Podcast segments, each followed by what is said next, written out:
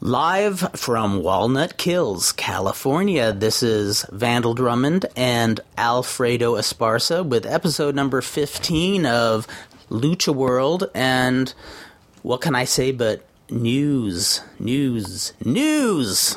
Y- We waited long enough for this show to actually have a lot of news. Yeah, we, we actually planned to do our next podcast when there was a plethora of news just spilling at our feet. actually, I think we were planning on doing it like a little bit before the big news broke, Yes. all the news, but uh, you know, we're fine with that.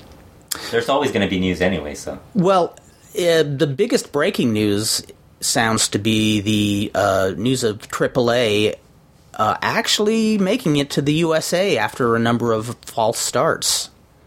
Yeah. Uh, yes! no, uh, Corp Hour and Conan uh, d- uh, did a podcast where uh, you know they were talking about uh, people involved. They went to a great explanation of why the previous uh, starts in the That's what I USA. actually enjoyed about the podcast was because I thought, you know, Conan's basically just going to tell us what's going on. Mm-hmm. But then he actually gave you a history of, of all these other attempts that AAA had with um, coming to the U.S. from when they were back when the, what, 94, 95? Nin- 93 when Ron 93. Scholar well actually that uh, you know I, I was actually somewhat involved with uh, the Ron Scholar situation because Yeah. I so how much of what Conan wr- said was true? absolutely all of it Okay. yeah no Ro- uh, Ron Scholar was a good guy um he liked lucha Over his head in the business. over his head in the business and I think this is just my personal opinion I- I think he felt that since he was you know in a driver's seat position that he had to know that he had to believe he knew more than he did uh, because he'd be coming up with these ideas that just wouldn't fly because you know we were booking local talent like Superboy Piloto It wasn't Suicida like anything like coming up with the ding dongs. well, uh, well, not the Ding Dongs, but close. Close. Well, no, he did. He wanted to have a Super Conejo, which I guess I actually tried once and didn't work. No, but he, well, he called me up once night and said, I I got a great singles match for the first show. And I'm saying, yeah. He says, this is Southern California, so let's do the feud that would never die. Uh, John Tolis versus Victor Rivera. The, fa- the Mexican fans would love to see Victor Rivera, and I said awkwardly, Victor Rivera's Puerto Rican, you know that, and he's got. But wouldn't they like him? I say, I, I guarantee these people don't even remember Victor Rivera. Yeah.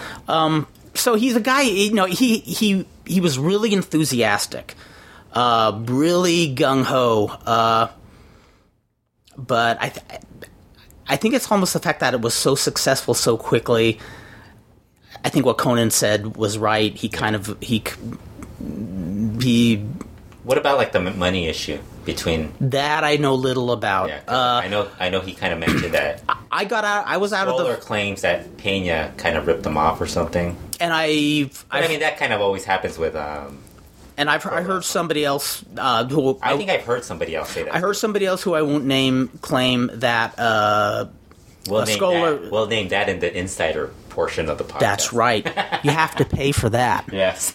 You have to come to our house and give us Yes. a fifty. Yeah. No, it's somebody somebody s- had said that Scholar made off with a bunch of their money. Who knows what's true? Yeah. It's all he said, she said. But initially, they had a good thing going. I I was out of the fold after the second show because uh, several of the local boys were real prima donnas and were bitching and moaning about not being used right when they. Sh- sh- should have been lucky to be getting a shot at all, Yeah, and yeah. so Gave up on that. yeah, yeah, which is a shame because w- one of the guys who uh, wasn't a prima donna was Superboy, who looked really good on the shows. But I think when something like that goes down, you're guilty by association. Yeah. So, uh, but uh, no, uh, he s- he summed it up uh, very succinctly, and uh, you know, you know, because it, it was almost an ongoing joke. You always heard. It seemed like every you you would hear AAA's coming uh, to America, and I thought it was a, a really cool that he gave a through history of who You know was what- involved and why it didn't work. What I found interesting was that he brought up the one before he showed up, before he came back to AAA. Yes. where he was part of uh, where Pena had worked out a deal with somebody in Texas. Because mm-hmm. I don't know if you remember, those were the Triple L shows that would air on Telemundo Yes. or t- Univision. I do One of remember those. those. Was it Univision or Telemundo? It was Telemundo, right? Uh, I have it on don't tape. I have it on tape. I'll look at It was on one of them. Yeah, but it, it, it was funny because um, Yeah, those shows were really like they were interesting, but they were in smaller buildings and stuff like that, so it wasn't anything as big. Right. I, I, I don't think. And then the Steve Ship one, which was the most recent one, which ended uh, really Terrible. terribly, like the Cookie Jar Company. Yeah. Uh, but I mean, when when you read the press release, it's basically similar to what Cookie Jar had released. Mm-hmm. Because you know when you the press release is al- always released by the person that's not even the wrestling promotion. It's always the other promotion people that are. Not even, It's true. So they're really happy about it. They're excited about it. So there's always that bit of um, doubt from the wrestling fans Yes. about how this is going to go on or whatever, what's going to happen. Mm-hmm. But once you get Conan kind of talking about it, it's kind of you kind of start hearing a little bit more. Yeah, like he- I said, it's too soon to really think about that stuff. Yeah, it is. I mean, it's it's, it's exciting. I mean, Yeah. uh, he uh, put out some pretty solid names there. Uh, you know, Yeah, Robert Rodriguez. Rodriguez. is probably the most recognizable one to lay people like ourselves, but uh, did a good explanation of uh, what they've done before, why this uh, could work. Uh, He What- mentioned he mentioned that um, there would be touring starting this year in the U.S. for AAA. Oh, oh, I thought it, I thought it was starting next year. No, this year. Okay, TV next year. okay, gotcha. Fourteen.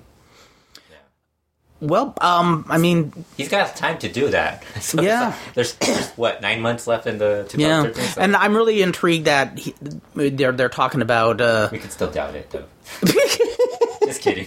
It could happen. It could happen. No, it could happen. I'm excited. I, you know, a- anytime a wrestling promotion starts, no matter who does it, I get a little excited, but it's cautiously excited because you know what, what's coming up in theory and what happens are two different things. Plus, but TV people, you never. You, there's been so many like people who get involved with TV, and they'll tell you right away that things change yes, right away, suddenly. Like it just, it's just a matter of somebody just not liking what's going on. Yeah, I, I, I am fascinated by trying to present the way Conan put it. It's trying to present it for the American fans to That's see what I how it get worry over. about. That's what I worry about because I mean, lucha It- for Americans. it could or couldn't work. I mean, it's iffy, but what I do see is, uh, how do I put this? When I went on a cruise with Elena uh, to Mexico this, you know, last November, every stop we went to, uh, you know, there's tourist gimmicks everywhere. Yeah. And the last cruise we'd taken like that was maybe 10 years ago never saw wrestling masks anywhere. Now, Wow. every single American Yeah. tourist trap has masks, masks, masks. You see them everywhere, even like in television stuff like that. You see, like Um, a Rey Mysterio mask. everywhere. Yes, and uh, I remember I remember talking, to, you know, taking the train to San Diego, and I was with you know two tall college boys who were gonna hang out in Tijuana. I'm going, what what you there for? You know, mm, uh, Revolution Boulevard partying, and we want to get some lucha masks to bring back. So, so I think there was almost like a kitschy. Uh, Yeah, yeah. Yeah. Well, well, basically, it's everything that everybody thought was going to happen when Lu- Nacho Libre came out. yes, Remember, everybody thought, oh, this is going to be the big point in Mm-hmm. for Lucha. Nobody ever took advantage of it. right. I kind of get the I- feeling that this is when they're probably going to try it, and I think AAA has a chance to do it. Yeah, They- see, I think this is the best shot. if you yeah, if you look at it as just as a niche, then you're fine. But if Yes. you start thinking about oh, we're going to take over WW, Nah, WWE, nah, it's a you can't- You different- can't, think that way because if you start thinking that way, it's going to be like you're never going to get that. you're going to sink yourself. And, Well, I think that's one of the things he said is will be different from WWE and TNA, which is the only way to go. Don't think you're going to like take them on.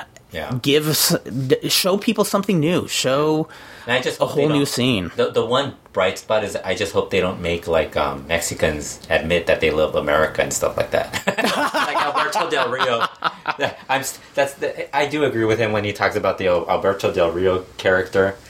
How Yeah, I how he agree is too. just- I I and it's frustrating because I want that character wor- to work. I Yeah. I mean, I just dug El Rio ever since yeah. uh, and I really hate the whole Zeb culture thing. I just find it so That is stupid. You, you, Yeah. you know what I have to say about that? One, it's stupid and it's so milk toast. it's cheap. It's cheap and it's not it's not even heat drawing. It looks like he's doing a bad debate on CNN, Yeah. like And a man that's- off the street. I will say he's a great promo. Dutch is great, He's, but I mean, he's a great promo, but he should be tearing into the fans in attendance more. He should he should say things to upset people, not just well, these people are taking over our job. He's he sounds like a bad political commentator who has no fire.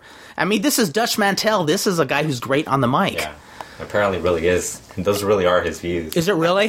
That's what I, I. I don't really. I mean, everybody has different views in Yeah. politics, so I don't really. I don't really get into that. But yeah, that that that whole story with AAA, I think a lot of people are kind of like trying to come up with stuff that they think is going to happen. Mm-hmm.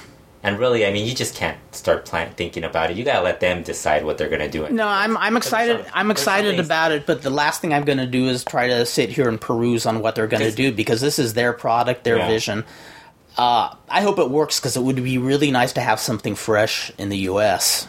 Plus, AAA isn't on television in the U.S. right now, which is Right. another reason to like hope that it does well. Because I mean, I really would like to watch AAA on in the U.S. I mean, Mm-hmm. Totally. Yeah, you know, you can watch it on YouTube and stuff like that, but not everybody gets to like watch it. Yes. People, for some reason, there's still people who can't handle watching. They're wrestling on on the internet. in the internet. Yeah, I'm starting to learn. I'm starting to learn. I'm uh, I'm digging IWRG. Yeah. I dig it Canis Lupus. Have you seen um, the AAA Fusion show? No, I have not. That's a pretty good show. That's that's on TVC Deportes. Mm-hmm. That's actually a good show too. okay, very good. Um, exciting things happening with AAA also. Uh, The Ray the Reyes. Yes, uh, sur- Oh, were you gonna talk- surprise appearances Uh, too. Surprise appearances. Dorian Roldan announced the two surprises for this Sunday's Rey de Reyes, Viano Four, and Kanek. Aha! So that should that should like skew the age, the age of the promo of the of the show by like instead of it being like thirty something, it's gonna be like fifty something. It is a it's. I somebody um, somebody asked me on um, Twitter what what show I thought was the one I would go to because I said both shows are perfectly fine. The Rey de Reyes and the the one that's tonight, right. the Dos Leyendas. And I kind of made the comment I would rather go to the Dos Leyendas because from top to bottom the work rate's going to be so much better. I'm in agreement with you. I mean, the thing that Ray de Reyes, the difference between AAA and CMLL, AAA, when they do a show, they make it feel like it's a big show. yes, Whereas CMLL, they could do this show and something can happen and it could just look like a regular show. yes. But it's still a work rate show. It's This is probably Their, true. it's probably their strongest work rate type of wrestling show that they're going to have.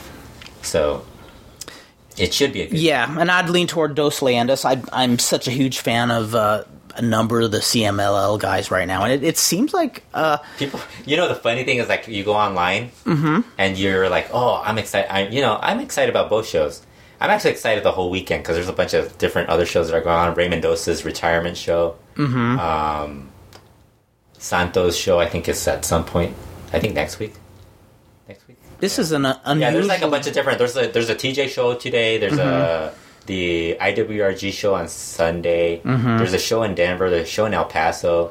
It's a bunch of different wrestling shows using different. even for Lucha Libre, which is famous for having a lot a heavy uh, weekend schedule, there's a lot of big shows in one weekend. yeah, so all there's- over the place. So you go online and you're like excited about this stuff. You want to hear other people's opinions on stuff, and there's always one person who's like, "Yeah, that's why wrestling sucks." and look at look at AAA with all the old guys. Look at Aye. CMLL with no no no names on the main event. yes. and it's like, oh come on, dude, seriously, just, just Yeah.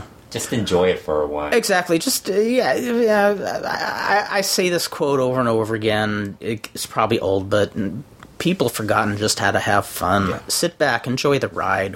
You know, don't sit there and analyze this like you know it's uh, c- you know a Broadway play or you know the opera. They, just just fucking enjoy the show. You could you could hate it afterwards. You know? Yeah, yeah, yeah. Or don't like it, but just Yeah, don't, don't stop really- picking everything apart. yeah. Well, that said, uh, we were going to uh, focus on.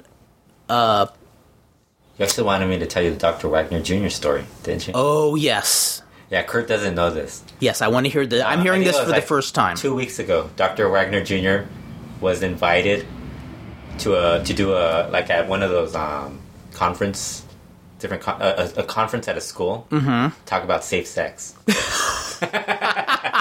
I thought I thought that was so funny. I just imagined that like I love it. Oh my god. yeah. So I think he talked about lucha most of the time, but he- he but but, he he- did mention people should wear protection and stuff like that. Which I, thought- I actually I started laughing when I read that. That reminds me back in the early 90s when Onita was carving himself to ribbons every night and uh, the famous match where they they had the ring along a side of a, a river in Japan, not just any river, a dirty, polluted river. And Oh, jeez. after gigging and everything, he took a, dot, a bump into that river.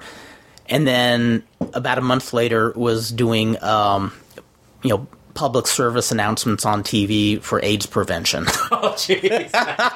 you know, I actually laughed because I, I thought I thought I was thinking, who would you have? Who, who was like? Did you ever have anybody famous go to your school or anything? Uh, yes. Uh, wait, wait. Fam- famous to Yeah, come and just- talk. Uh, Gary Carter. Uh, Just not not just school, like just at a like a, you, you you like college or whatever. Or, yeah. Well, when I was in junior high, uh, Gary Carter, who was you know the baseball player, who Baseball just player, passed passed away away, yeah. recently. Great he, guy. He was yeah. He was from the area, and he uh, uh, came and spoke at our school, and actually made a made a lifelong fan out of me. He was I always hated that. Everybody always had people going to their school. I never had anybody famous go. well. That was the only time I can remember. I never had anybody famous go to my school. I'm, I'm still pissed. Well, in high school, we were supposed to have Doodles Weaver come, but he never showed up. Who's Doodles Weaver? He's uh, the Spike Jones guy who did uh, comedy in the fifties. Actually, he was very annoying, but but, but I, I just wanted to see Is something. he alive or dead? He committed suicide. Because I Yes. can imagine writing Doodles Weaver on, on Twitter and people, be, he starts following me. yeah, I just wanted to see a guy named Doodles Weaver. That's Yeah. that's all. But yeah, but Doctor Wagner Jr. Well, if- let's put it this way: if the original Doctor Wagner came to my high school, Sunny Hills High School in Fullerton, California, which was ninety-eight percent Caucasian, one percent Latino, uh, and then maybe. Uh, no, no, no, no. Three percent of that was Asian, um, and then maybe there were five African American students. I would have loved if Dr. Wagner came and lectured. And if anybody said anything so cross funny. to him, When I lived in El Paso, we only had like like five African Americans in our school. Like, yeah, yeah. They were cool though, but they were. It was funny. Like I remember, like I remember being like shocked when we had. Like I was like, when we moved here to LA, it was like culture shock. I was like, Right. such a different because there's a lot more Asians. Big here. melting pot. Yeah, there's so many different other diverse. Well, in fact, I, I, I'm not certain, but I think the high school I went to, uh, Sunny Hills, is primarily Asian now. Yeah, El Paso is all Mexicans Mm-hmm. basically, and white and, and the rednecks. Yeah. The, the one white guy we'd call the redneck. He's actually cool though. I love the melting pot Yeah. that our country is actually. I love the how diverse it I is. don't want to get all racist on this podcast. We're going to be the anti Zeb Yes, Colders we're- here. We'll, we'll be like talking about all the. I, I, hey, childhood- our you know childhood. what? You know what? If they if they close the borders, we're gonna have no great lucha libre in California. So those of you who want to close the borders, up yours. Yeah, Yeah. that's the way. that's to my do it. political statement. I swerve to the Oh, left. you know, um, I was gonna tell you what's his face. Um, Valiente is gonna be in um, Oxnard. uh, for who? This um, what's when's the Is it Billy- Billy- Sixteenth? Okay. I don't know. It's um Hex Wrestling Promotion. Oh, so I was wondering if it was Not Billy Lucha. It's Blades. Lucha. But so Okay. is um, yeah, Psychosis and Valiente Very cool. and Mysterioso Jr. But everybody said Mysterioso Jr. That's not the Myster. I think, I think it's the local Mysterioso. Oh yes, You know, there's three Mysterioso. Yes, I do. Yeah. yeah. They're There's, the There's gonna- CMLL one, the famous one, Mysterioso Jr. The famous Mm-hmm. one in CMLL, the one in Monterey, that was the fake one that Mo- Mysterioso Jr. called out for being fake. so Mysterio. It, potentially, it, it could work out where Mysterioso Jr. will be the new Hurricane Ramirez. Will have Yes, yes. litters of them, gaggles of them, I think- troops of. I think Mysterioso is just trying to earn earn some extra cash. Yes. the original one. we will have troops of Mysterioso Jr. I can imagine like Valiente's going to team with him, and then Psychosis is in the other team. That's right. I can imagine them like shooting on him. Or something. he's a good. He's a, he's a young. kid. troops and troops of Mysterioso Juniors. I think that'd be hilarious. I think it would too. Three Mysterioso Juniors versus three Mysterioso Juniors. Uh, and speaking of three versus three, uh, the subject we are going to touch upon today Yeah, before are we kept changing it to everything. else. Yes, No, but- just kidding. Yeah, we, we yeah. Let's, let's see. We're almost twenty minutes into it. So 20 it's- minutes? Yeah, can you believe it? It's like a, lo- the, the Don't you folks feel like you wasted your time? you know the, the- Steve lasted an hour. The last on, on the his last podcast was an, an hour long. oh, on the uh, obs- uh, Alvarez's. Yeah. Oh, got to check it That's out. like a really long podcast for him. I'm way behind on my podcast now. I, I've always been way behind on TV, uh, and now I'm getting behind on you're, podcasts. you're behind. You haven't heard the Ma- Matisic book, the podcast either, huh? I have heard that podcast. Oh, you did, Larry which Madison. we we- We actually discussed the Larry Matisic Before the book podcast. Before the podcast, very angry, yes, outraged, bitter, bitter, bitter. A- and it even wasn't even lucha related. Exactly. we were upset. yes, We were upset that he ranked Lucha as number one. and Dr. Jerry Graham was nowhere to be seen. Actually, You'll rue the day you did not include Dr. Jerry Graham. Matisic, how old is Matisic? Like in the seventies? How's he writing all these books now, man? I don't know. I, I, Pretty impressive. Must be retired. Yeah. he- No, I, I, I will say I I didn't read the entire Brody book, but what I read I thought was done really Yeah. well. That was good stuff.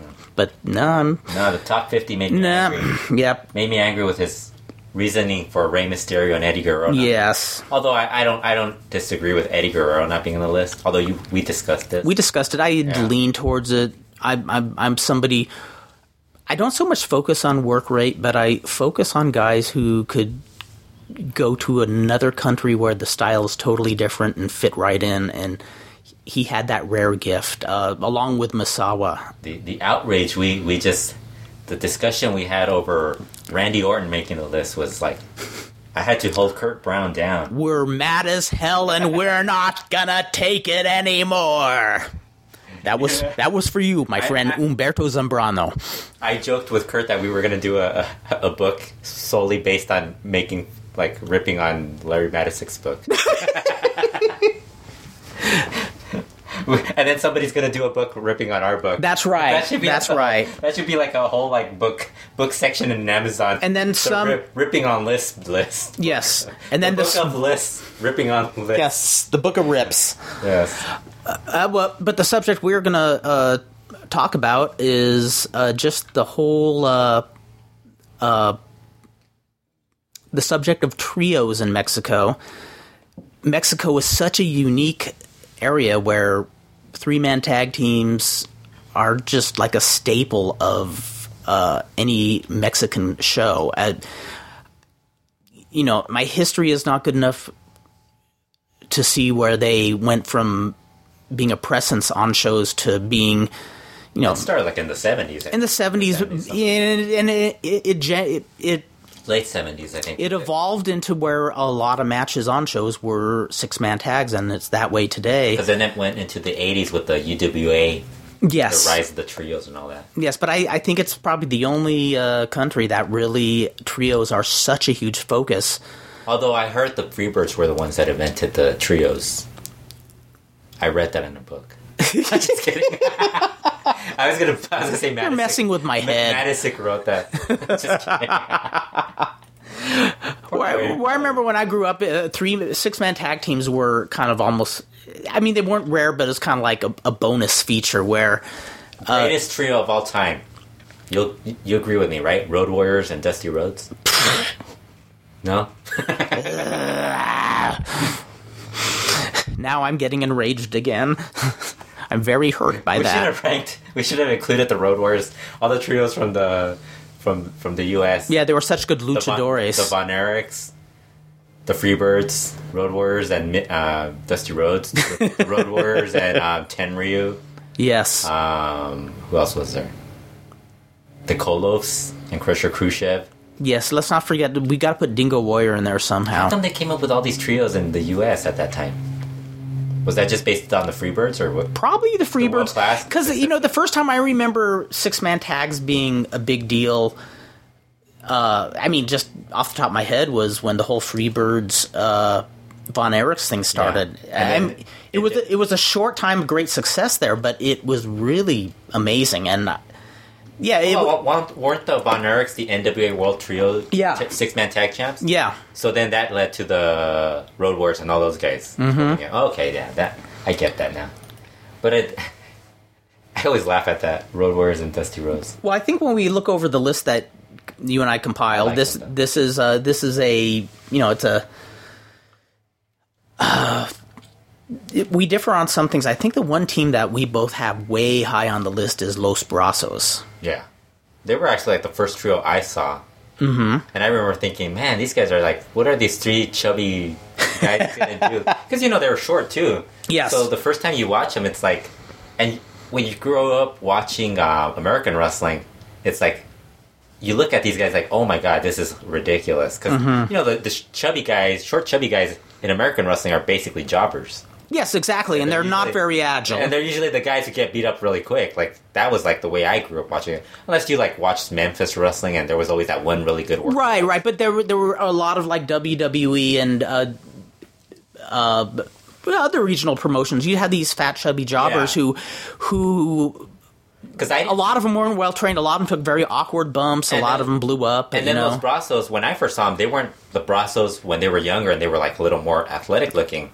But because by this point they were already starting to sh- get the little beer bellies and stuff like that. yeah, well, that shows how old I am because the first time I saw Los Brazos, uh, it was They were- Brazo de Oro. You and Ch- oh, Charito Cruz was holding them in his arms. I'm not that old, damn it. I was going to ask you about what where you rank Hackenschmidt, but then I thought I, I've already used that joke. I, on the Matisic list. I first saw Brazo de Oro and Brazo de Plata as a duo uh, in LA in 1982. Wow. Uh, and that was when Brasso de Plata did not have a tummy. yeah.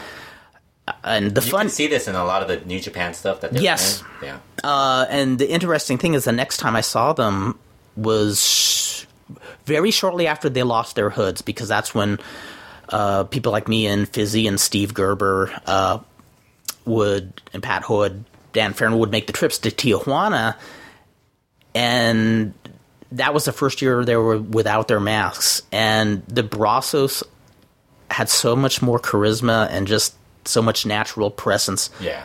since losing the hoods. And uh, Super Porky, I mean, come on, the guy's basically an icon now. He is an icon, and you know, there's one guy who was better getting this huge pop belly. I mean, I remember being blown away seeing him doing those cartwheels and topes, Yeah.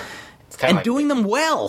You know, I think the only thing, like, when I first saw them, Bam, that's when Bam Bam Bigelow was coming around Mm-hmm. also. So when you see, like, a big, like, a Bam Bam Bigelow who could do a cartwheel, mm-hmm. you kind of. I remember accept that. it A little bit. It was a little more, more accepting that, okay, this guy, these guys, maybe they can do it, you know? yes, But when they when I first saw them, they weren't even booked as like an athletic trio. Mm-hmm. They were booked as like this the the, the Misioneros de la Muerte. You know the Mm-hmm. they were they were known as the Musketeers of um, the Devil, wasn't it? The Devil's Musketeers. or yes, something. yes. So it was like. it was like they were heels, you know. It wasn't like, oh, this is the cute, chubby Porky, and they're gonna slap each other. Right. First time, once they once you start seeing them, that's when they started doing all that. Exactly. And when I saw them uh, the first time in '82, they were baby faces here, Yeah. so it was they were good, but you know, nothing that set you on fire. Yeah, you didn't think, oh, these guys are gonna be great. Or, Yeah, they. I remember them having a really good match with uh, Timothy Flowers and Adrian Street, uh, and I remember seeing tape of them a few years later when they were heels under the masks, and I dug them. I thought they were cool, but losing the masks and actually going into that comedy theme, I, I think I actually thought they were awesome with the mask. really.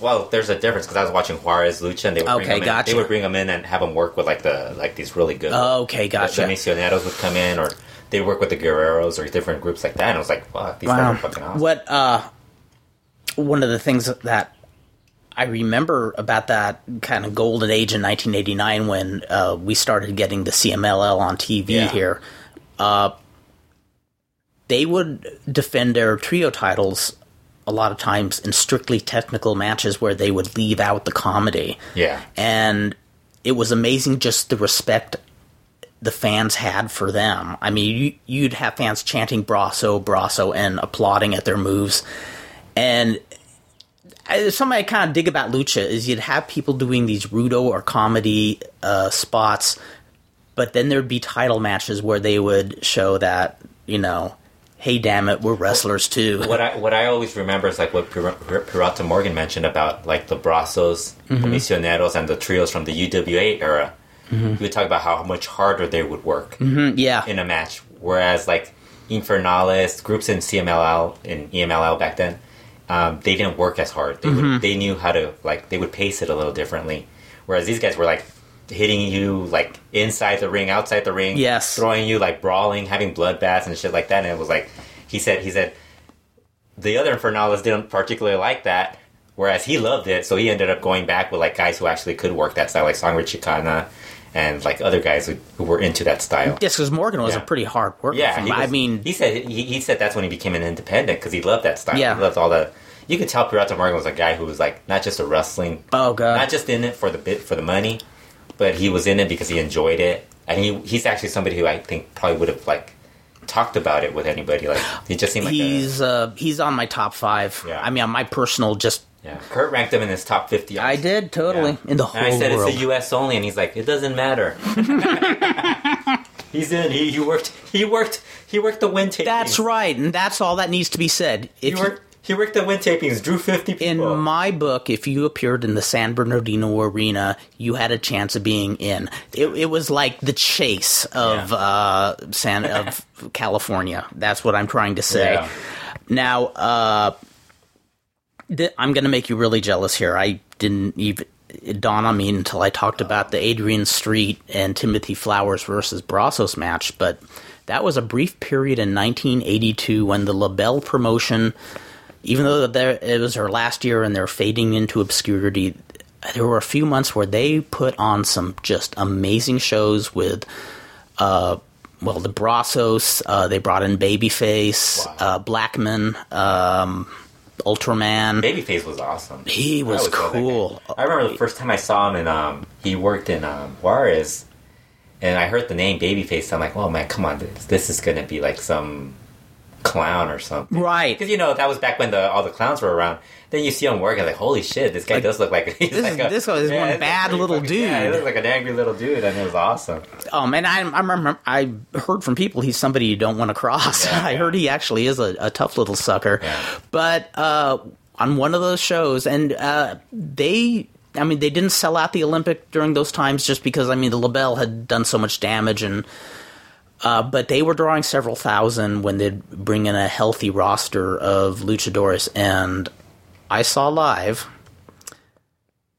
Los Villanos versus Los Misioneros de la Muerte. Really? Yes. Wow. And they juiced like crazy. Yeah, told you. They're like they were like And, and this was 1982. It was after LaBelle stopped erasing the tapes and it was televised, so there's a chance there might be a tape of it somewhere. Oh, maybe that dude had it jelly beans, but he disappeared. He disappeared on us. Jelly beans, for you who don't Come back, know, jelly beans. Yeah, come back, Jelly Beans. He was a guy on YouTube who actually had a bunch of LA wrestling from 1981 and 82 that he posted on YouTube, and we were loving it. And then he just took it all down one day, and Yeah. we don't know if it'll ever see the light of day again.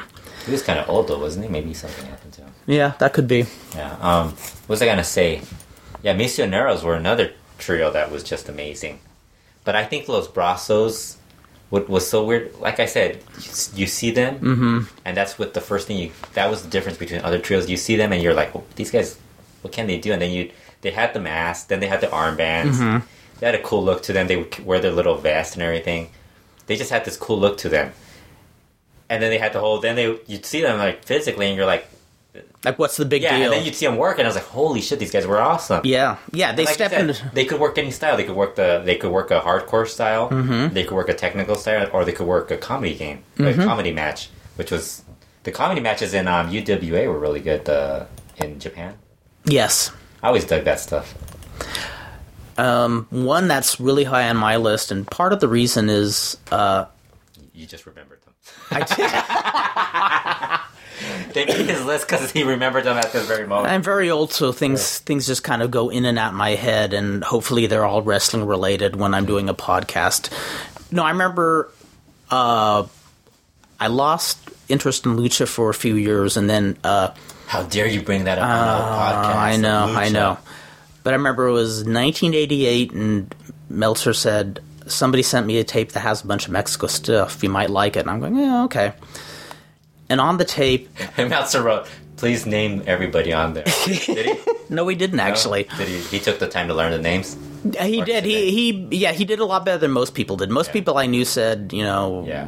who are these? people? Mm-hmm. I do that with Japanese women's wrestling, and I'm usually good on it. What what I can't get, I'll, I ask the Godfather of tape trading, right. who I won't name. I ask him, he'll he'll guess it. The rockin' yeah. one. Uh, yeah. I'm sure people know who I'm talking about. But there was one match on there that just blew me away and just reignited my uh, love for Lucha Libre, never looking back. And it was a trios. It was uh, Angel Azteca, Ringo Mendoza, and Atlantis vos- versus Los Bucaneros, yeah, which was Pirata Morgan, uh, Ombre Bala, and Verdugo. And you know, this match was sheer poetry, sheer Rudo versus Babyface poetry.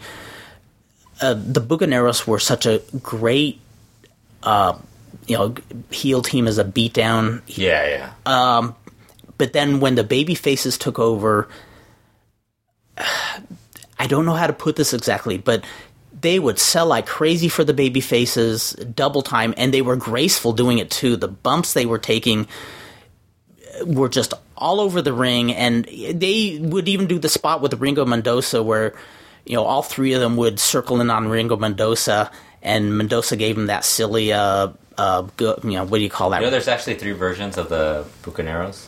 Oh, I, I assume there are, but that's the one that that The first one was Jerry Estrada, that which and was not probably Verdugo. just as cool. Yeah, I mean, I'm guessing it was.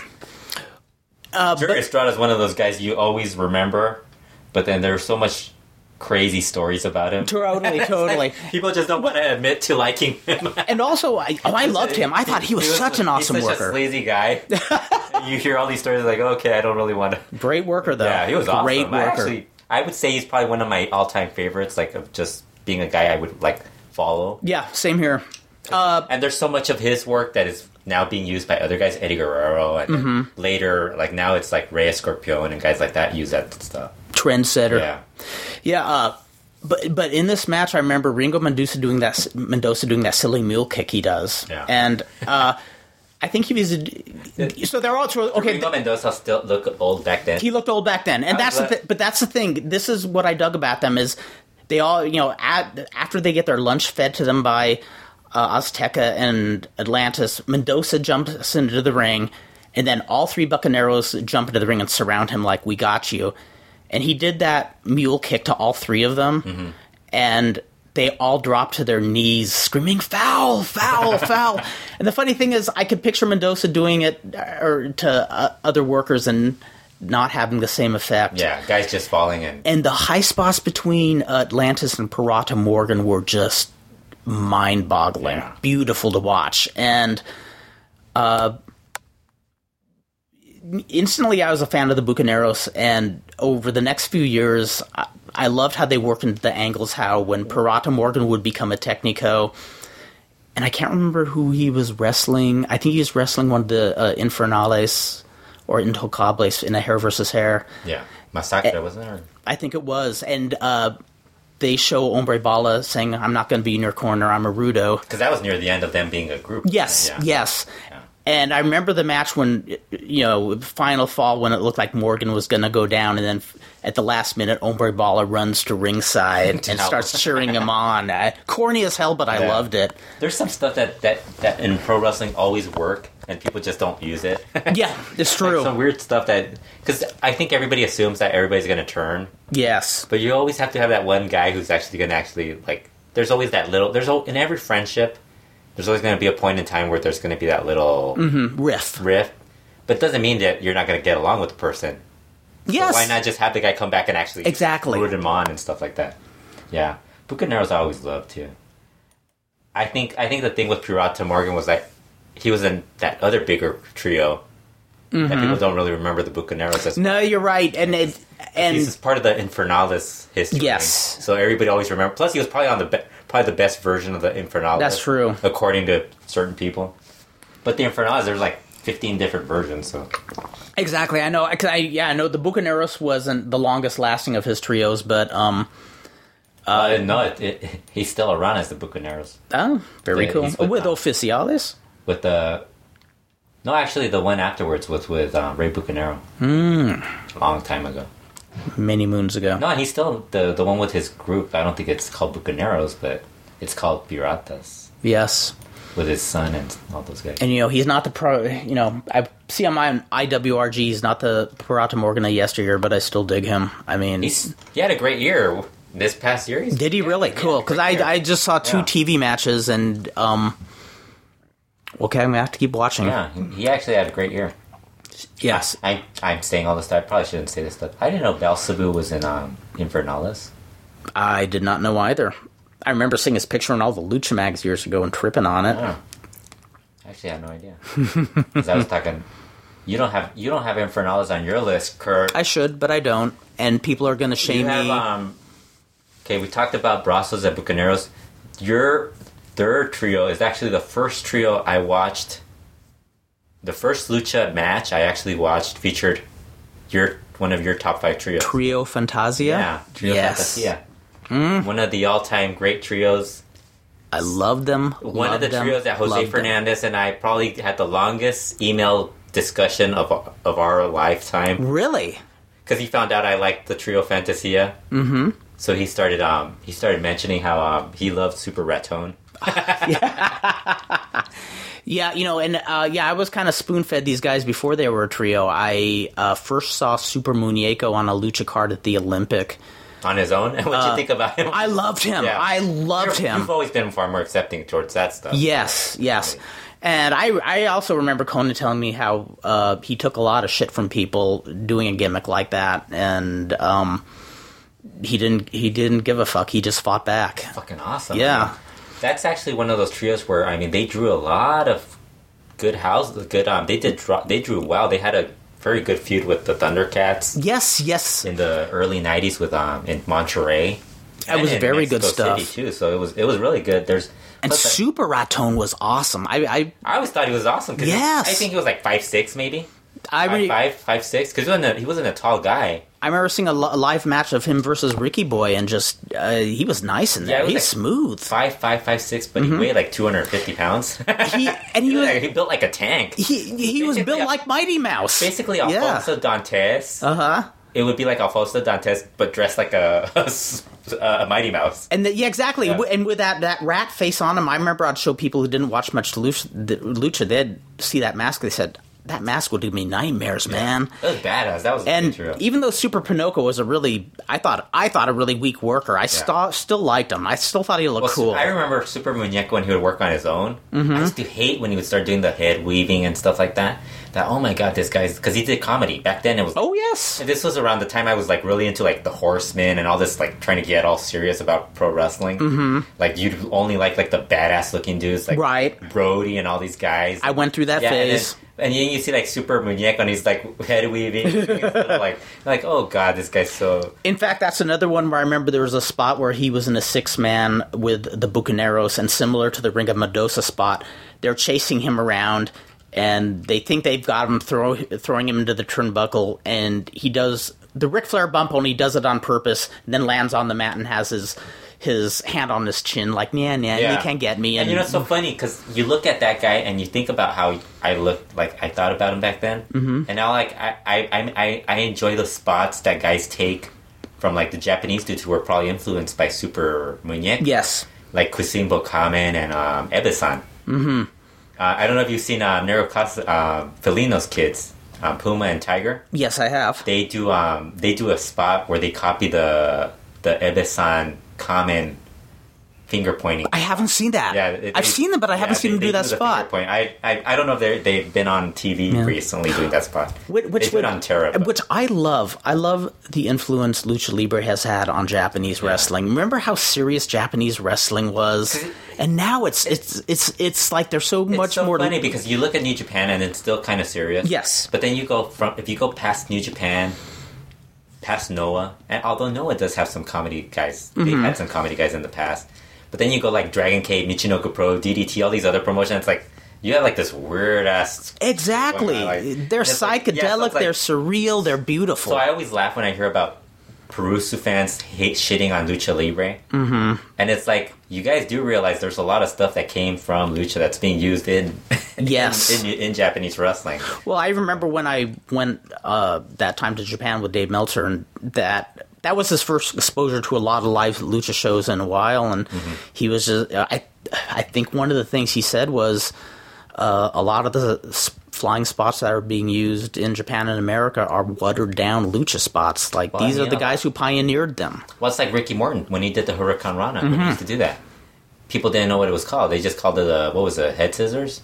I can't remember, I remember what, they, called, but it. They called it. They didn't call it Hurricane Rana, but I mean, Yeah. I remember seeing that. I saw that like in probably like what eighty. I saw that in one of the Lucha Yeah. shows, and it was like the same thing. it was like a spot that kept going, and I was like, that was uh, Raul Mata's uh, "That's something." main spot back in yeah, 1972. you look, you look at you look through magazines, and there were guys doing that back then, like in the seven early Yeah. seventies. And I think there's footage. Yeah, there, there's actually, you know, for Southern California fans, there's a famous tape that for gosh over 15 years had been making the rounds of a couple of guys who just shot some Super 8 footage of uh, LA Olympic, wrestling. yeah, the LA Wrestling Olympic Auditorium.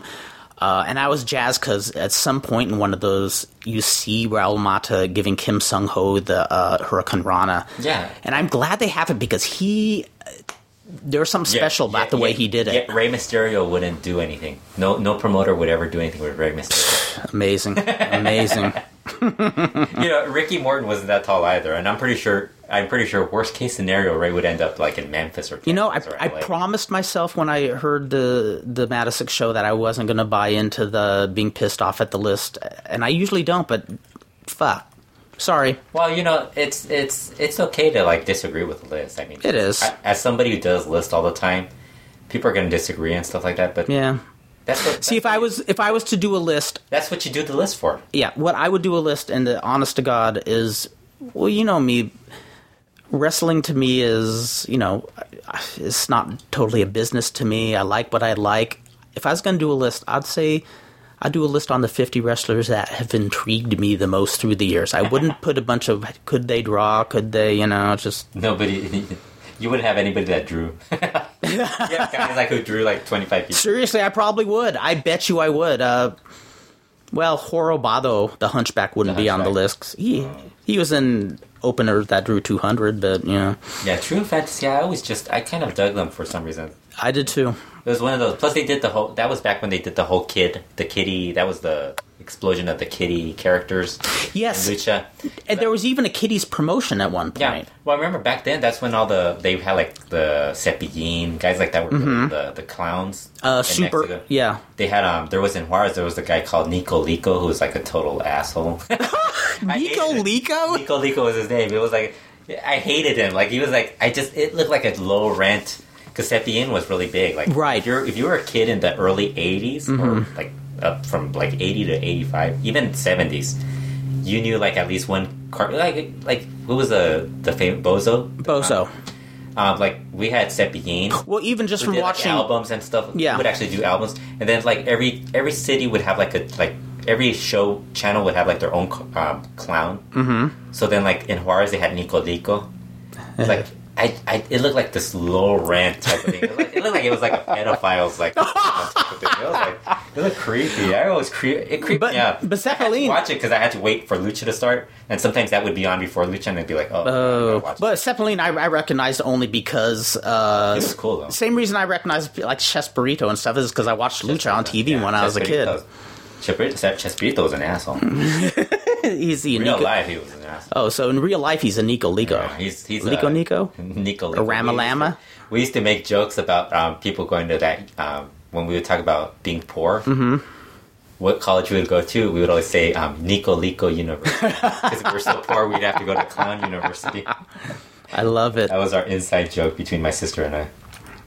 Yeah, but that that that actually, and then that led to like the Thundercats, Mm-hmm. the Ninja Turtles. Yeah. the Freddy Kruegers, the Batman, Batman and um, Spider Man. Yes. Although interestingly, Batman I is. think Batman went back a little further. there, I think there were people doing Batman gimmicks uh, internationally, Yeah. like in the early seventies. But I, uh, it became like a more common thing in the 80s. Yes. That they would work. They had them in trios matches and stuff like that. yeah.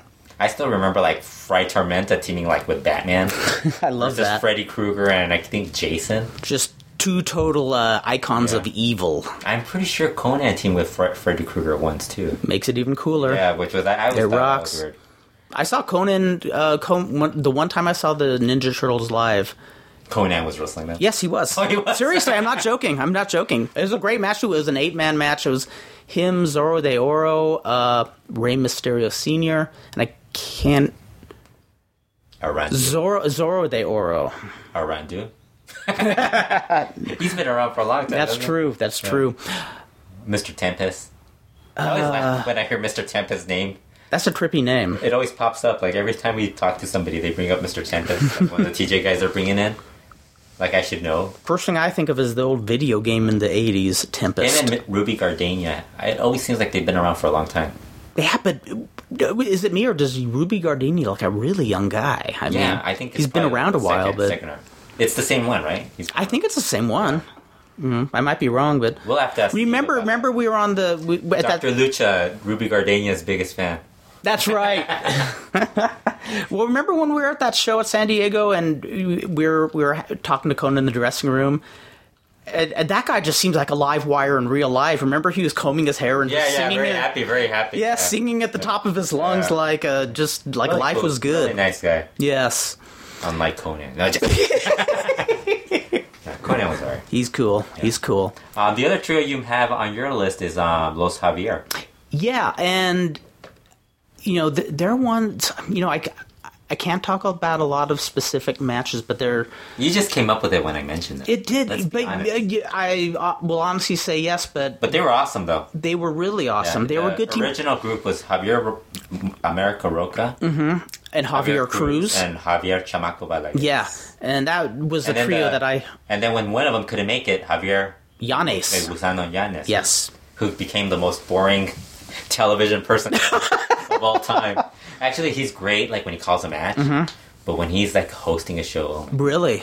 I think we've talked about him before. Like, I think he's been like an ongoing, I must have tuned it my out. ongoing, my ongoing dislike for Javier Yanes doing TV. 'Cause Now, what I really liked about them was, boy, the fact that they were all named Javier.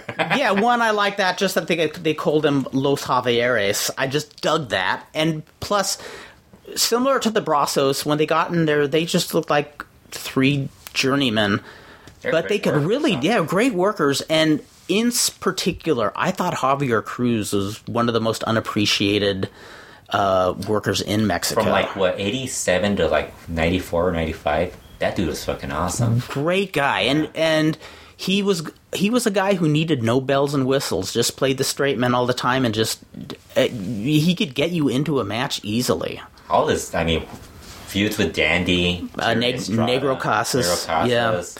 yeah. there's a match when i he have turned heel because he wore a black glove remember yes that's how you knew he was a heel because he wore a black glove the the Oh, match yeah, i oh, match shit. i still have not seen but i think is out there on tape that everybody talks i about probably have it was it the hair versus hair with jerry estrada Yeah. was that the one where they both lost i have their like hair two versions of that Uh, well Yeah.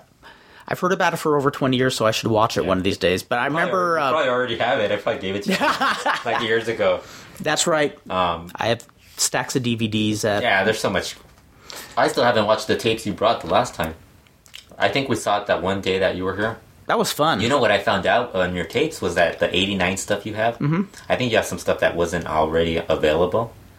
But then you also have a lot of stuff that people didn't have like in high quality. oh, very So I was cool. like, oh, I gotta, look- I gotta. very do cool. this stuff. Yeah, so a lot of the stuff that wasn't available, I I tended to tape a lot of matches that I thought were good matches. Well, like, like you have the Bucaneros versus Brazos. yes, I love the those matches. Title match. I can't remember if it's the, if that what you have is a title match, and I have the, the um, what's it called when they do the, no DQ match. I don't know what they're I forgot called. what it was called. How embarrassed am I that I can't remember that? We bow our heads in shame as lucha Oh, fans. anybody, I know what you're talking. Anybody can figure that out right Yeah. now. They're listening to it. The the lucha. I still can't remember what it's called. Yeah, but that I don't remember seeing the title match. I don't think it's the same thing. it, it was different because a title match was a title match where uh, just a match between the Brazos and Bucaneros was an all-out know that- badass beatdown. I have the I have my site open, Well, my on this laptop, check it out. and I Check could it out. actually look it up. what I loved about the beatdown matches where uh, the Bucaneros would beat down the Brazos, they did this spot where uh, they'd, they'd you know beat down Brasso. Super, Super they, Libre. super Libre. Okay, Yeah, Uh, yes. Super Libre. Where the, How funny I can remember. well, see, that's the problem. Like, I kind of tell people that when you when you're bilingual, Mm-hmm. you hear you remember things in English and Spanish, and sometimes that stuff kind of they get cross wired. cross-wired, yeah. Well, they did this in the beatdown matches. They did this great spot where you know they'd be beating the Brazos down, and they'd take Brasso de Oro, who'd be laying face down. They'd all grab him by the tights, lift him way above their heads, and slam him down. Then they'd take Brasso, same thing, lift him up, slam him down. Then they'd take Brasso de Plata, try to lift him up. Try, try, and said, ah, forget it. that was always the cool thing about those guys. All those guys back then did all that stuff. Nowadays, it's a little more guys don't really. I don't know. I don't know. It was a special time. Different- it was a, different- special I think time. because you look at it as a nostalgia type of thing, and you remember Yeah. it Well, and the different way. thing the thing is wrestling because it's worked differently. too. wrestling always evolves. Every, things change. The wrestling I'm, the lucha libre in the 50s was different from the lucha libre in the 60s, 70s. It, it always changes a bit. And I bet you there's some What peo- was lucha like in the 30s, current when you were first watching? when I was first watching, well, it was my 21st birthday and I got to go drinking for the first time. and that's when I saw Cavernario Galindo was a 5-year-old child and I said, "You know what, kid? You look like you could be a wrestler." Would Carbonario Galindo be a top 50 guy? I think he might. Top 10. He might be a top 50 guy. all Top time. 10, man. Just because of his um, what he brought to Lucha. what he brought to Lucha. Well, let's talk about that just for a second, even though that isn't the Going off subject. topic. Yeah, we're going off topic here, and the reason I say that is he was a little dude, Yeah. and little dudes w- were rarely called like heels of the century, and. When he died, the magazines were pretty much saying the Rudo of the century has died. Probably. And probably one of the greatest wrestlers of all time. Exactly. Yes. In Mexico, I, I, I, I was thinking about like the top five or 10 guys in Mexico. Mm-hmm. I, I think Carbonario's a top five guy, basically. I agree. I totally agree. And one of those guys, despite only holding one championship his whole career, and it was like the national championship, it didn't matter. that he was more famous and There's people, you could talk to like people and they'll still talk about him like in the, in that level of, um, where he's like their idol and stuff like that. Like, yeah, The- or like they'll tell you the story about oh yeah he bit a snake's head. Or exactly. It was one of those ones that may or may Yeah. not have Kinda like happened. the Ozzy Osbourne. Yes, or the Ozzy yes, Osbourne. yes. Um, uh, well, well, the first time I ever heard about Cavernario Galindo was uh, Elaine and I were friends uh, with a couple uh, from Mexico, and the guy was a college student. Ah, I want to say Oaxaca or something like that. Mm-hmm. But he said that when he was in college, uh, it was it was after it was early seventies, I think, where Cavernario was wrestling just I was here and surprised there. to find out he wrestled still like in the nineties, like in the like early nineties. Yeah, yeah. yeah. Just, Just I, this one last match. Yeah, not- not yeah. the- but um you know, Santo and Carbonario was one of the biggest feuds, and he said he and his friends at college found out. Uh, I, I, I guess they had not wrestled each other in a long time, and I think both weren't wrestling on a full time basis. And they found out that they were wrestling like in Mexico City, and he said all his friends just got together you know, scrambled all their money together and got on a plane because Santa was wrestling Cavanario, oh, and, this we is might basically them, them at their like final years. exactly. And these were guys who Although were Santos still lasted another exactly, 10 years. exactly. And these were and these were guys who were not hardcore wrestling fans. These were college boys who says, "Wow, we might not get to see this famous feud again." And Wow. and that was the first thing that perked my interest in Cavanario. And ever since then, the more I learned about I him, just the more remember hearing intrigued. stories about him, like from my parents and stuff, like my mom. Yes. my dad isn't a, wasn't a wrestling fan, but my mom, since she grew up in Mexico City and went to the wrestling shows, she remembers all the Carbonario Galindo, Oh, how cool! Mm. um, Gory Guerrero, Santo, If I could go back yeah, in time all to those see Blue Demon. If I could go back in time to see those Gory Guerrero uh, Galindo matches, Yeah. boy, I'd be a happy camper. you know, the other thing I was going to ask you: Were you surprised, Riley, that Jalisco was still alive? this is embarrassing, but I I thought when I saw him on uh Yeah, because I was shocked when I actually thought he had died like a couple years. yeah yeah you know what when I I was like, he's alive. I was shocked because when I saw him on TV I said wait he died and then I thought for a little bit going no he didn't like I should have known yeah, that you know, because I thought Yeah. I'm like, okay, Blue Demon died, and I always thought Ryan might have died around that time. Like, holy Yeah. shit, he didn't die. Because I think Cavernario died like, re- like in 1999 yeah, he yeah didn't die like he didn't die like a long time ago. Just recently, like, Right, 99. right. To me, recently is like from ninety. Yeah, the 90s the 90s are yes yeah. And for all you people under 30, when you get to be our age, the 90s happened yesterday. It's not Talking old. about I'm under thirty. I'm only like twenty two years old. oh, that's right. I forgot I baptized you. Yes. I was born like in nineteen ninety one. Yes. Remember we got uh well, just well, haven't- well, you had you, you had your appropriate Catholic baptism, but then we had the uh Fantasia baptism where Yolanka the space god baptized you and uh w- the three wise men. Who are the three wise men of uh, Fantasia? It is Super Muñeco, Super Raton, and Super Pinocchio. They all they all came gave you candy for You would gifts. think I actually watched this stuff, but I'm just making up all this stuff since I was born in the nineties. I'm just kidding. I was, uh, you know, people would actually do that. I'm good enough where I could actually lie. About you can this. pull it off. You can Yeah. keep a straight face. Yeah, but I was just surprised. I was watching Lucha, and I'm like, and I'm like, I, the the Ciamelo show, and I, I see Ryo, and I'm like, Ryo's still alive? Because when they Yeah, said Ryo yeah. de Jalisco Jr. was going to be there, I'm like, oh, Ryo de Jalisco Jr. is going to be there.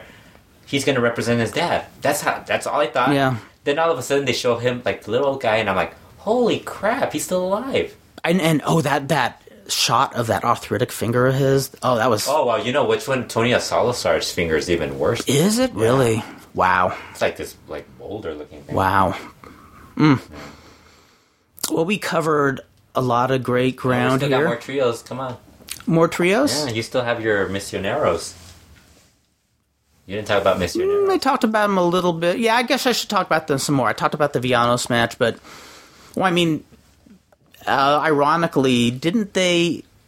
I didn't know this till recently, but didn't they like skyrocket to fame as a trio after being involved? Yeah, they're like the supposedly being the guys responsible for killing Santo. yeah, yeah, they like came with that. They, that was their angle. Like he had a heart attack during the yeah, heart match, attack right? During a match, and then like they gave him like they, the press made it out like because it was still a kayfabe thing back Yes. Mm-hmm. then, and it still is, and, and Lucha in Mexico it's still slightly kayfabe. Um, they gave them the the label of being the guys Mm-hmm. who killed um, San- they they led to his death. Basically. Yes. that match they were the ones respond. They took the responsibility of of killing him, and that basically turned them into like the the top trio. and they were a great trio. I remember uh, when I went to Japan, they did an angle. You know, they had been broken up, and they did an angle where uh, Tejano returned into the trio. yeah, because he was T- Tejano was with Silver King by that point, wasn't he? I believe so. Yeah, this was 1990. Yeah. Uh, Speaking of a guy who was really good, like at a young age, Silver. Yeah, yeah. Oh yeah, hell yeah. But uh, getting to see the original Misioneros, uh, that was really cool. And working with people like Super Astro and Paraguayo. The, the funny thing is, like, you watch those guys, and that's the thing, like, when you watch the other trios that you mentioned, mm-hmm. you can see, like, where one guy overshadows the other guys. Mm-hmm. This group, you couldn't see anybody overshadow the other guy. I- They all each took turns where they were actually, you could say, okay, this guy's one of the greatest. I often would get them confused just because they did, all did so many cool spots that I just melded them into yeah, one yeah, 'cause- wrestler. and I've seen people list them incorrectly, like Yeah. Pedro Navarro being Tejano, I've done that. Tejano I being- El being Signo and Navarro- or El Signo and I've so- done that Yeah, several times. Yeah, Signal, Signal. I mean, what was it like 2000, 2001? He was he was still pretty good, but I'm Tejano was Tejano. You still saw him. He was still great when he was teaming with Silver King, Yeah. guys like that. Navarro. I mean, I don't know. Navarro's in his sixties and he's still fucking great. Wow.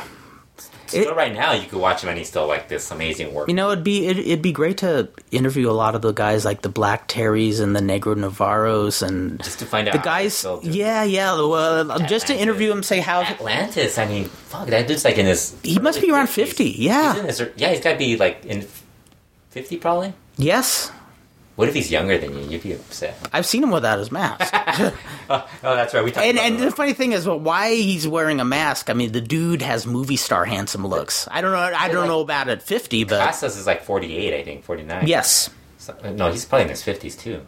and he wrestles And they still beautifully. work. They still work like they're fucking better than. There's lessons Yes. to be learned, and that's that's why Negro Costas is my all-time fave. Is I've said this a million times already. He he does what is necessary. He does what is good, but he doesn't like just trash his body all the time. You know, it's, yeah, but that the whole tri- the Misioneros trio that was like just like the work rate type of trio where you're just like you're just in. They were awe. always They- good. but They- Mm-hmm. see, they were also very good at drawing people too, because of the whole reputation of killing. Satan. which is amazing.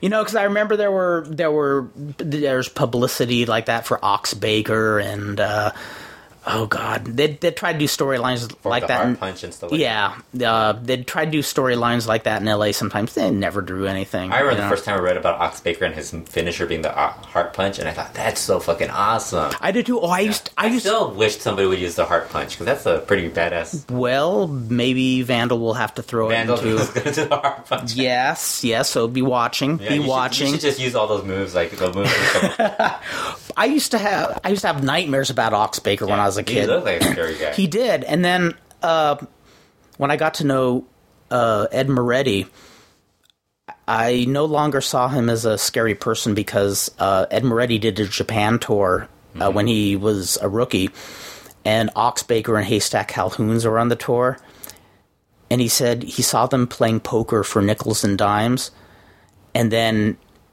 uh, Haystack saw that. Uh, Baker had like a card up his sleeve or said, You lousy cheat! And they got up and they started hitting each other. And uh, uh, they just had a slap fest, and Ox Baker could not kick Haystack Calhoun's ass. wow. And from that point on, Ox Baker was not quite as scary to me. The other trio that I have on my list that you didn't have was Infernales, Which I should have which Mm-hmm. put on my I'm list. just shocked you didn't include. I'm I'm appalled at your list.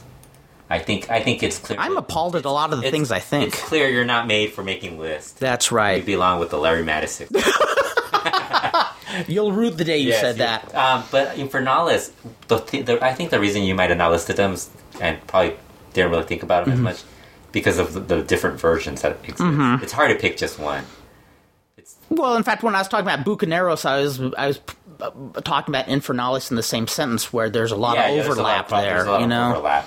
But that was like that was a group that, and then there's the other thing. That group was overshadowed by Satanico. His group. yes, yes. Because I mean, if, when you first see that group, well, the first group, not the or the not the one with Pirata Morgan, but the the one before and the one after. are you talking about with Masacre and, M- MS Uno? No, that one, and then Yeah. Mm-hmm. the one with Espectro. Because I think Espectro, when you see them, unless you're a Lucha fan, you really don't really get the whole Right. Espectro thing.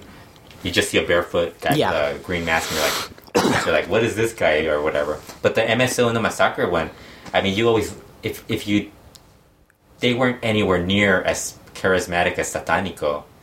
But then when you see what they did before Mm-hmm. and after on their own, you're like, holy shit, those guys weren't were actually really In- good. in And fact- Sono was probably one of the fucking greatest guys in the of the '80s. Well, remember that match between him and Sangre Chicana? That, Chicana's, that's why he looks the way he looks now. yeah, exactly, exactly.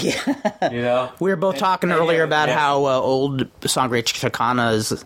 looking. Right. Oh, it's too bad. I mean, I that think guy. something must have has to happen to him because he wonder- lost a lot of weight. yeah, he must have looks gotten sick or something. Yeah, he looks really bad. But um, yeah, MSL Uno is like one of those guys.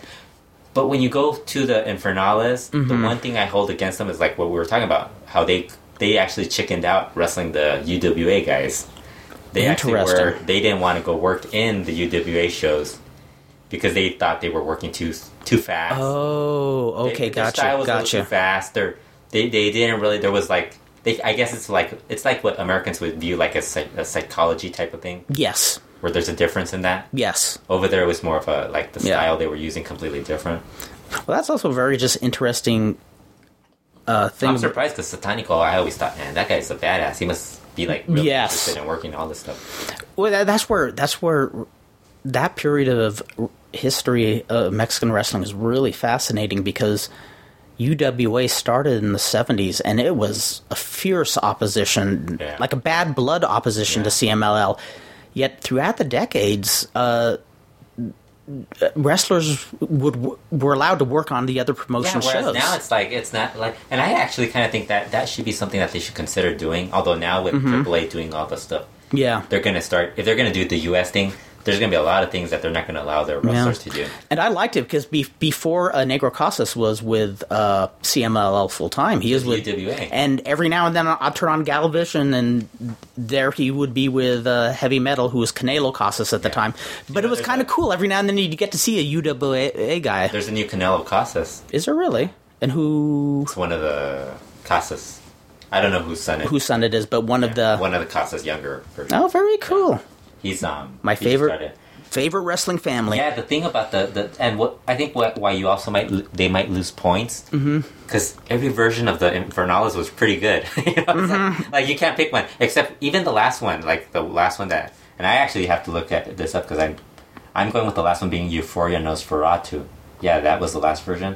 That wasn't a bad version, but it never got pushed because I- I gotta be honest, yeah. Satanic was basically done. By That Yeah, point. and I gotta be honest, I didn't see that version. I don't But think I um, ever even did. Mm-hmm. like the Ultimo Guerrero Ray Bucanero version, which is that was really good when they, that was when um, CML started picking up in the Mm-hmm. like ninety nine two thousand yes, when they joined up. But then that morphed into probably one of the my other gr- favorite trios, the Guerreros del Infierno, Mm-hmm. with um, Ultimo Guerrero Ray Bucanero and Tarzan Boy. yes. People always put down Tarzan Boy. I was a big fan of Tar- Tarzan Boy when everybody else hated Tarzan him. Boy as a technical back then was okay. Mm-hmm. Like, because he had, I think people, because he's a, a pretty pretty good looking dude. Mm-hmm. People automatically think think you're going to be a baby face, but he didn't have the baby face to him. you know? Right. it wasn't something he was natural. But then you make him a heel. And he plays the greatest chicken shit heel. He's like the Buddy Roberts of the- Right. of the of the trio. He would always because that group That's they- actually a great way of that, putting that it. group, that's what he was. Basically, that group feuded with Ra- um, Satanico because Satanico and t- couldn't stand Tarzan Boy. yes, That was basically the whole thing. And Ray Bucanero and Tumaguro just joined him because they thought he was old. you know, Ah. that was the whole thing. That was actually one of the great feuds. That actually, there's actually that one match where um, Tarzan Boy and I think it was Satanico brawl and all they all just attacked Tar- Tarzan Boy and stuff like that. It was some great stuff. very cool. Yeah. And then the last one is um, Space Cadets, which you Oh yes, Space Cadets. I You- do did you not. remember That I did Space not Cadets? like them. We're talking Ultraman, right? Yeah, Ultraman, Super Astro? Super Astro, and Solar. Mm-hmm. That was one of the great another Ultraman great working trio. from- and Ultraman is to this day I think my favorite. If, if you're talking about just straight flying, I just Yeah. love the way that guy flew.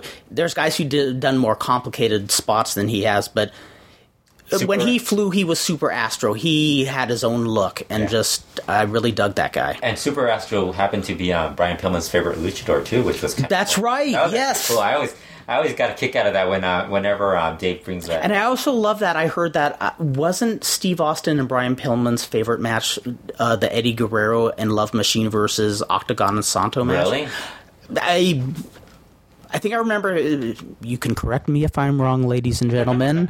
Liger at AOL.com. That's L Y G E R at AOL.com. Write me, please.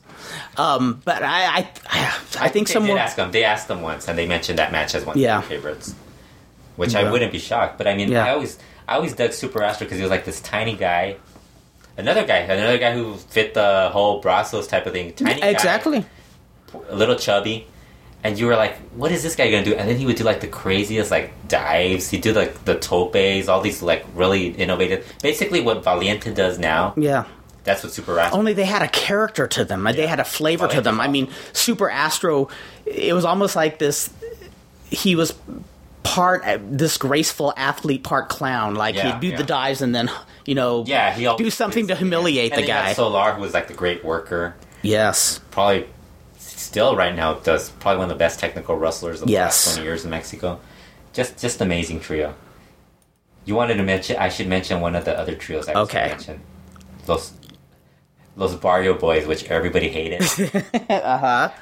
But you know how that ended up turning into one of those trios everybody hated, and then when they broke up, people ended up liking them individually. Like Joni Mitchell says, doesn't always, it always seem to go? You don't know what you got till it's gone. But it's so funny because that trio everybody hated when it was fo- first formed Mm-hmm. in Mexico. Lucha fans hated it because it, it fit that whole like cheesy um, gimmick. That Like pretty boys? Antonio Pena would come up with like Right. He came up with those His sexy boy Yeah, he came gimmick. up with those warriors. Yeah. Spice Boys.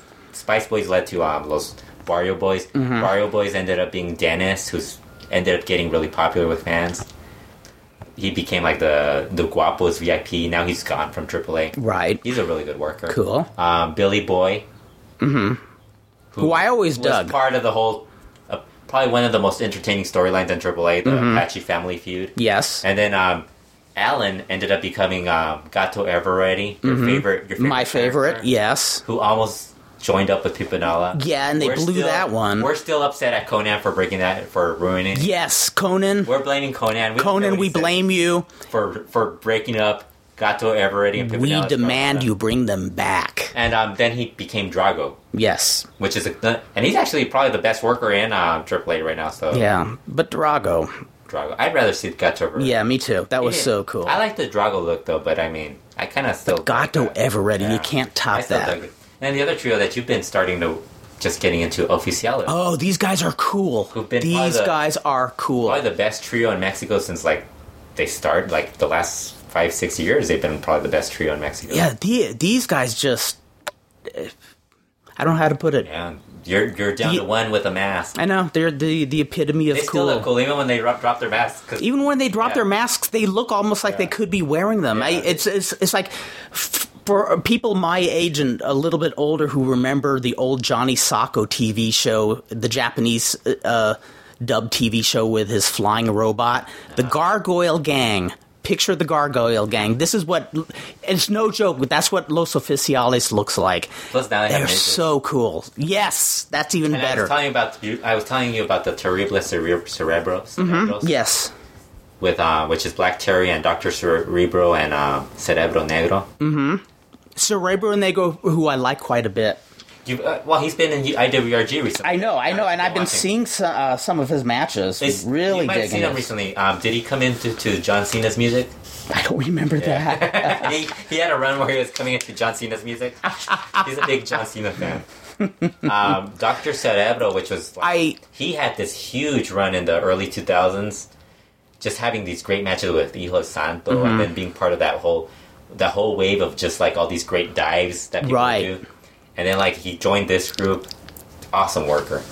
Cerebro Black Terry. Negro, I saw his match versus Cart Brava Jr. Oh, you Uh, kinda saw that. yes, that was a really good match.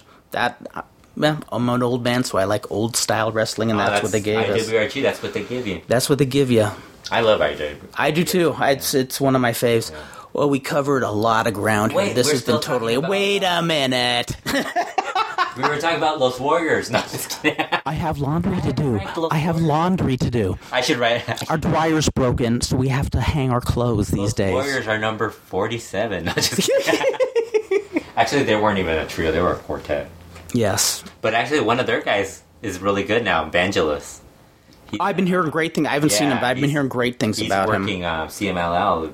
He joined CMLL. He basically gave up a belt Mm-hmm. in exchange to being part of the promotion. Yes. and I think like like he's he's heavy on the juice lately though, but um, he's really good. He's somebody that I think he's he could be like a main event type of guy, like maybe not a main eventer, but like in that level where Right. if, they, if somebody comes up with a, a cool faction, you could join in and he'd be perfect. Very cool. So he's another guy. Okay. There is another episode What of Lucha wrestling should we watch? War. What wrestling should we watch? next? Give us some Alfredo. recommendations. Alfredo is being a big smartass right Give now. us some recommendations for wrestling. Uh, to- I W R G. Uh, actually, all of it right now. There's a lot of good lucha out there. There's a there's a Triple ton A. there is a ton of good lucha out there. I mean, they're all you know. I know uh, we we've even joked how we like AAA. I mean uh, CMLL despite the bad booking. Um, Uh, it- did the, you the watch the- wrestlers seem Did motivated. you watch that? Have you watched recent CMLL? I watched the tag tournament. Oh, didn't it suck? Yeah, They just cut like. Did you see the Negro Casas match? I thought that was hysterical. I thought you it was miss- hysterical. That was a short match, and Casas had the Yes, tantrum. Casas, Casas missed. Casas lost like in 15 seconds. Yes, And then like, the next day I was watching uh, the Terror show. Mm-hmm. his wife, his wife worked like a, like 50 minutes. Like it felt like 50 minutes, and she's not even as good. She- She's nowhere.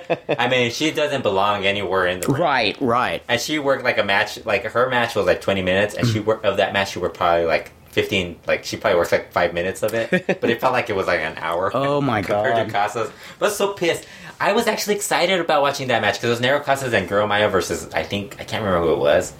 I'm totally blanking on who it was. But I'm I was really blanking pissed. on half I the think It teams. was, I think it was Sombra and Volador. Yeah. I was just pissed because that's you don't throw away those matches. I, I just remember complaining because I go because everybody always complains about matches that CML throws away. Yeah, you know that that would have been good That would if have been like a good main event match. Yeah, I mean, match. it would have been okay to have if it was specifically a TV show rather than a live card. You know, Yeah. If it, you know, if it was like championship wrestling from Florida, and Yeah, yeah, you, you're would have right. somebody kick the top guy's ass in ten seconds, something to move the next show along. But yeah, to have a It just pisses me off because like you could do that like you could do like a rivalry type of feud and then like you could have this thing happen and it could be like a 20 minute match mm-hmm. and it would have been a great match because all four of those guys are really great Right, right. and they end up like just oh let's go through like in under 45 seconds like you know, fuck. but even in that tournament, even they did have that one match I think it was Averno and um, La Mascara which was very cool having them. from Volador I think that was Yeah, that was a great match, was the- and I gotta say, That I was only five loved minutes long though that's uh, Maximo. everything else That was great. But you know what? I, the, hated the it. thing that I I'm digging is I like, I'm, I'm sure the finals is going to be really good yeah. But y- you know, for all the stuff we said about CML and the promoting, I thought is it is it me or the guys seem motivated these But days? don't you think it was fu- well because they're getting booked more on Yeah. Oh. different- on shows outside of um, CML? okay, because they're going to be working a lot of like, making a better yeah, living, I so think to they're speak. Getting booked. I think they're opening it up to for them to work other places.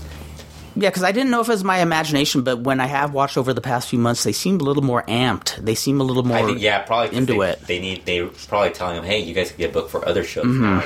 They're using that as their vehicle. they're to get- motivated. Yeah, but I I just laughed that we were just going to talk about how. Oh yeah, you know, there's always something good in CML, and then we bring up this one ma- this one show that I just totally hated.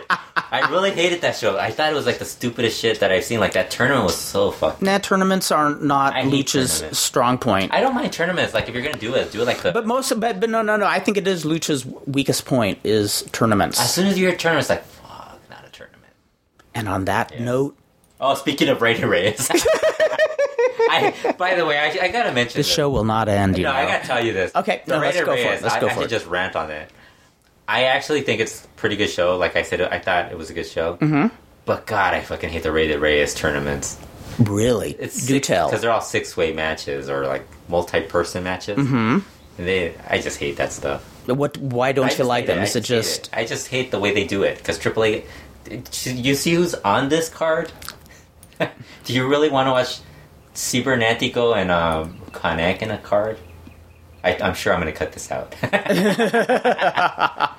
I mean, it's like I've, I've never really liked the Ray to Reyes tr- tournaments. It goes back to like when- Yeah. I think the only time I really enjoyed it was when they had the Monterey guys feuding, Mm-hmm. Latin Lover, Pero, Hector Garza, and um, I call it the Monterey Yeah. feud because it's like the pretty boys from there, and um, I, I can't remember heavy metal. It's Yeah, I will they're say not- no. I, I I will say ever since, even when I was Lucha Libre's biggest American fan back in the late '80s, whenever there was a tournament, I would just hang my head and say, "Okay, it's Yeah. going to be a really, really long night." Uh, The, the one good thing is like I know AAA like this this tournament they never like do it really short, mm-hmm. so you know it's gonna like this is gonna be something that lasts like two shows. right.